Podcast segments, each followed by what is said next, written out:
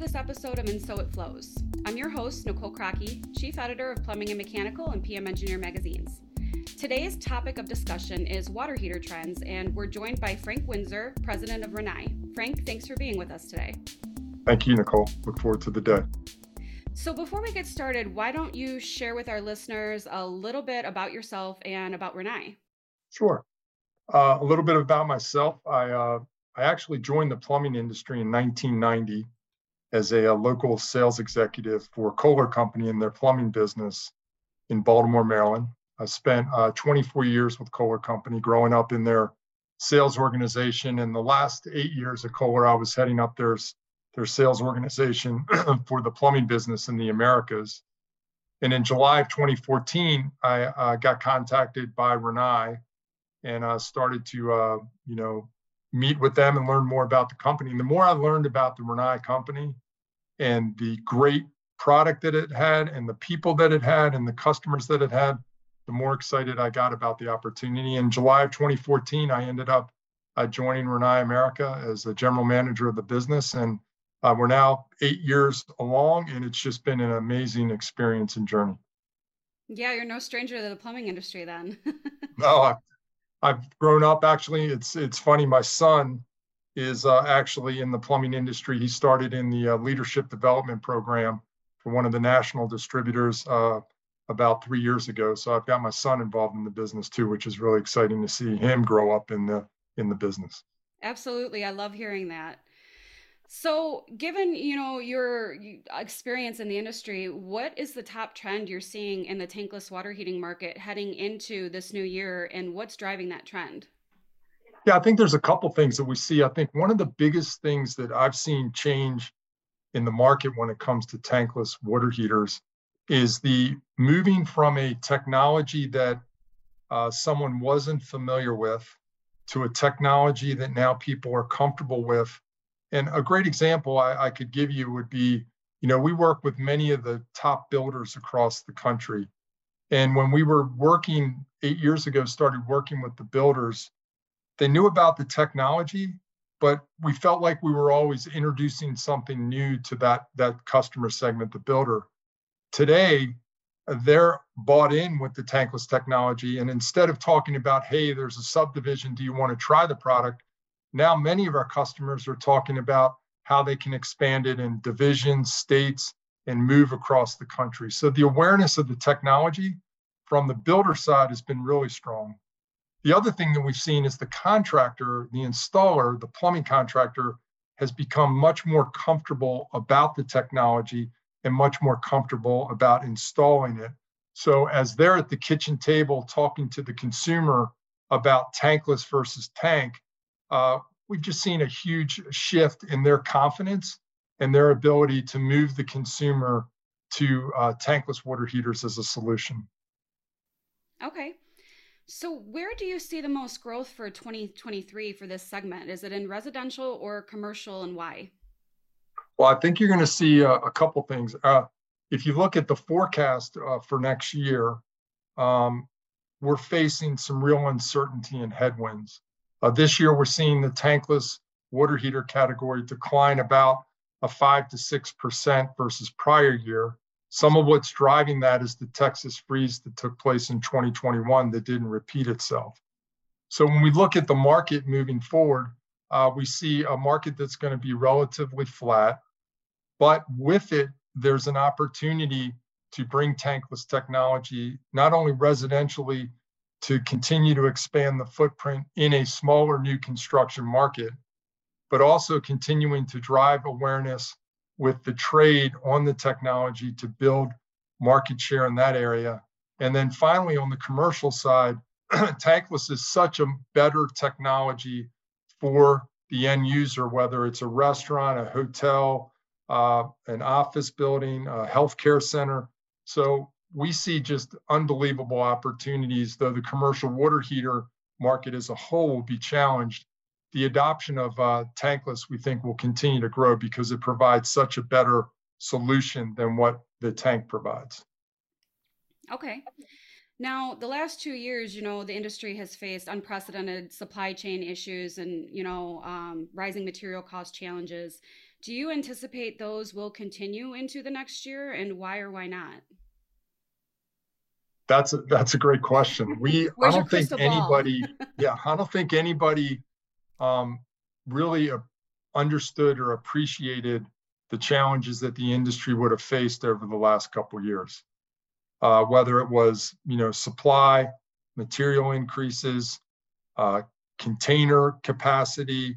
I mean, it was just uh, it was one thing after another, and then you put on top of that COVID, mm-hmm. so you had the perfect storm. I do think that over the last uh, you know six months, we've seen a couple things. We've seen uh, the supply chain issues start to clean itself out. We're definitely seeing the cost um, and capacity uh, for overseas to improve. Uh, so those are all positives that are that are taking place.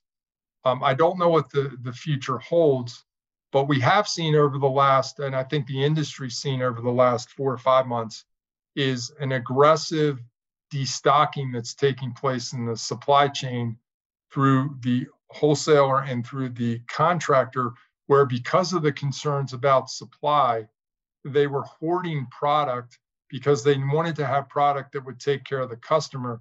And now that the supply has improved, they're starting to destock. And I think that's softening the market. How long that destocking takes place, uh, we don't know uh, that will really fold into you know sort of what the environment is in 2023 but i do think that we see the uh, supply chain improving. One of the big steps that Rinnai America took uh, starting in 20, uh, 2018 when we started to do our own assembly of our non-condensing tankless water heaters in the us is uh, at the start of covid we actually broke ground on a new manufacturing facility which was a $70 million investment uh, that now we've moved all of our non-condensing tankless water heaters to our facility in Griffin, Georgia. So having that local manufacturing takes out a substantial amount of challenges that we have facing uh, facing the supply chain. And then the other thing is we made substantial investments in our manufacturing facilities in Japan to increase our global production which will help us for those products that are still manufactured in Japan. So we're gonna we're gonna see how it plays out. I think we're in a much better position as a whole. We still have the uncertainty with uh, COVID. We still have the uncertainty with uh, certain countries and relationships and some of the dynamics that are outside of our control. But I do think that 2023 will be a much better year when it comes to supply and availability to product. Okay. So, kind of switching focus a little bit, we've been seeing more and more state and local governments creating these decarbonization goals. And a lot of people see domestic water heating as the low hanging fruit to kind of go after those goals. So, where do you see the future of tankless water heating um, amidst this these increasing decarbonization goals and the natural gas bans?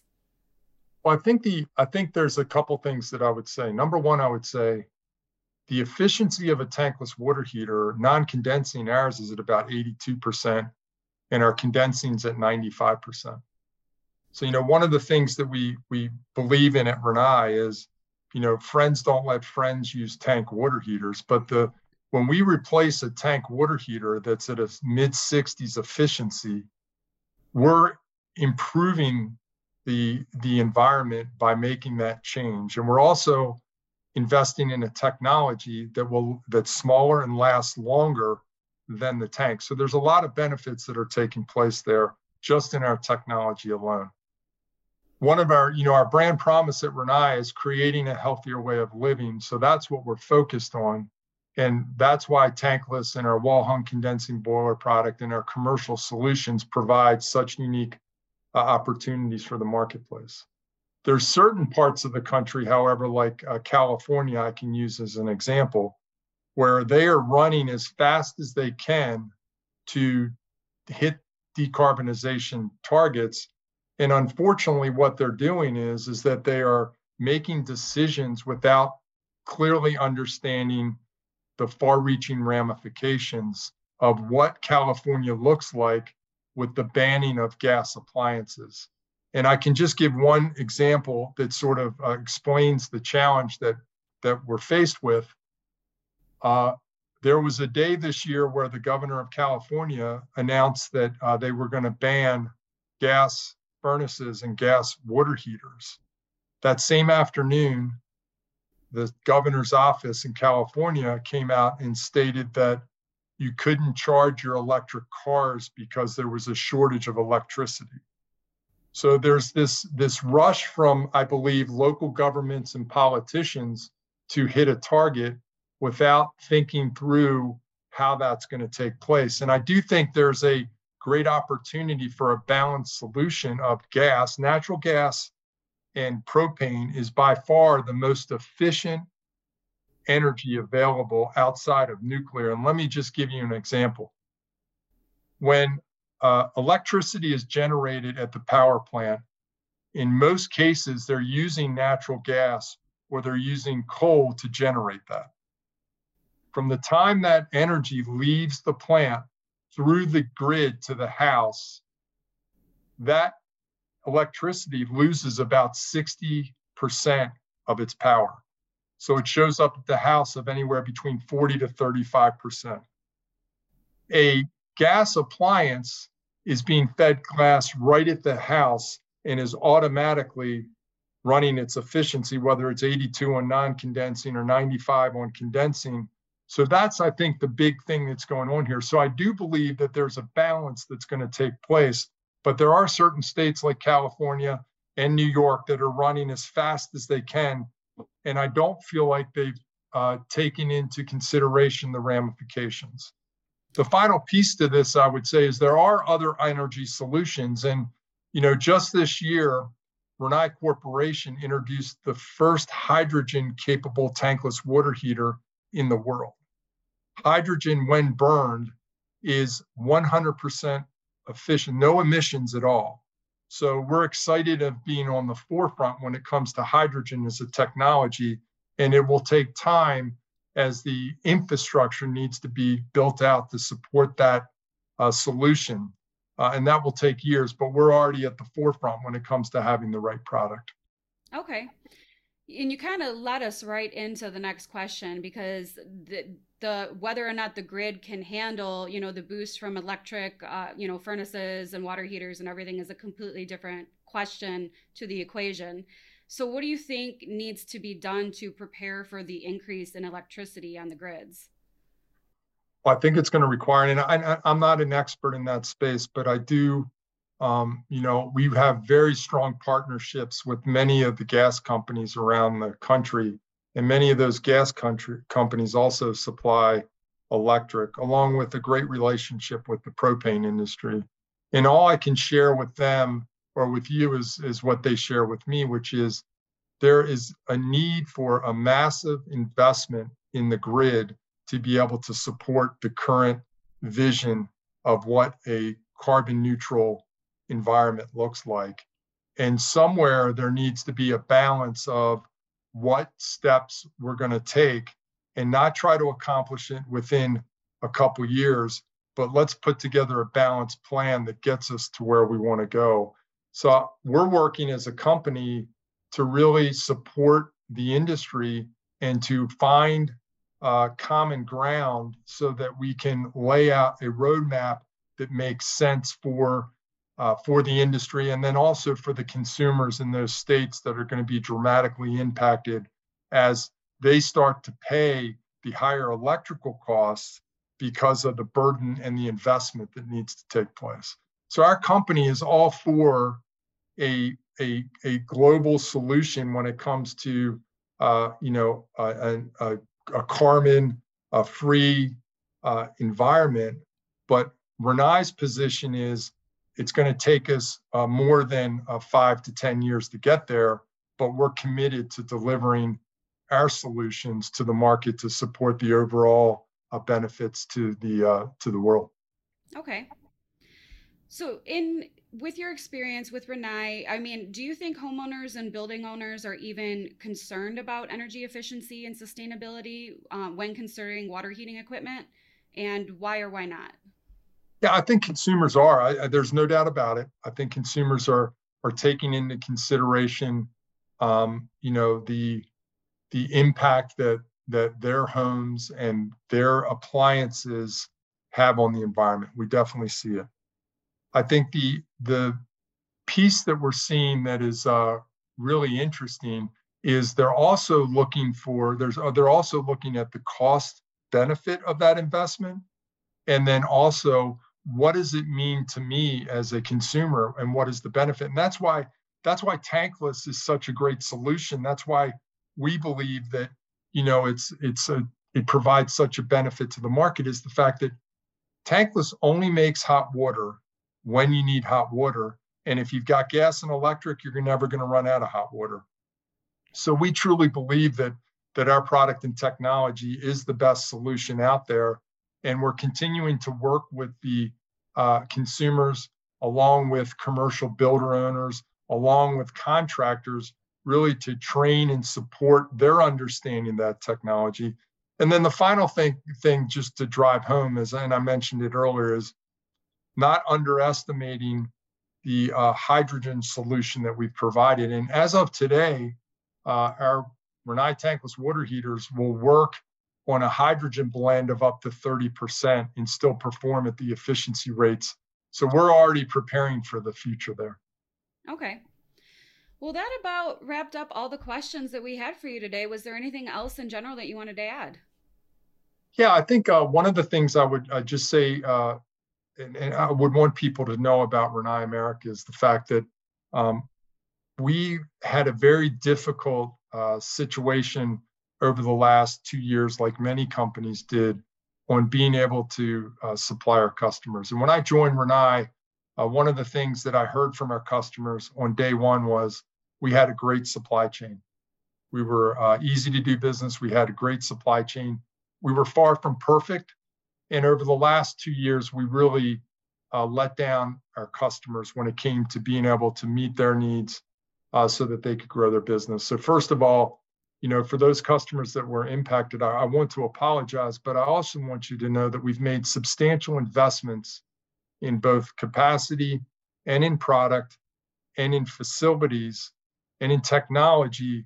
Uh, so we are open for business and we are we are here to support your needs for for any of those customers that that went a different direction or, or became frustrated with us again i'm I'm sorry that that's happened, but we are in a really good position right now. We're excited about 2023.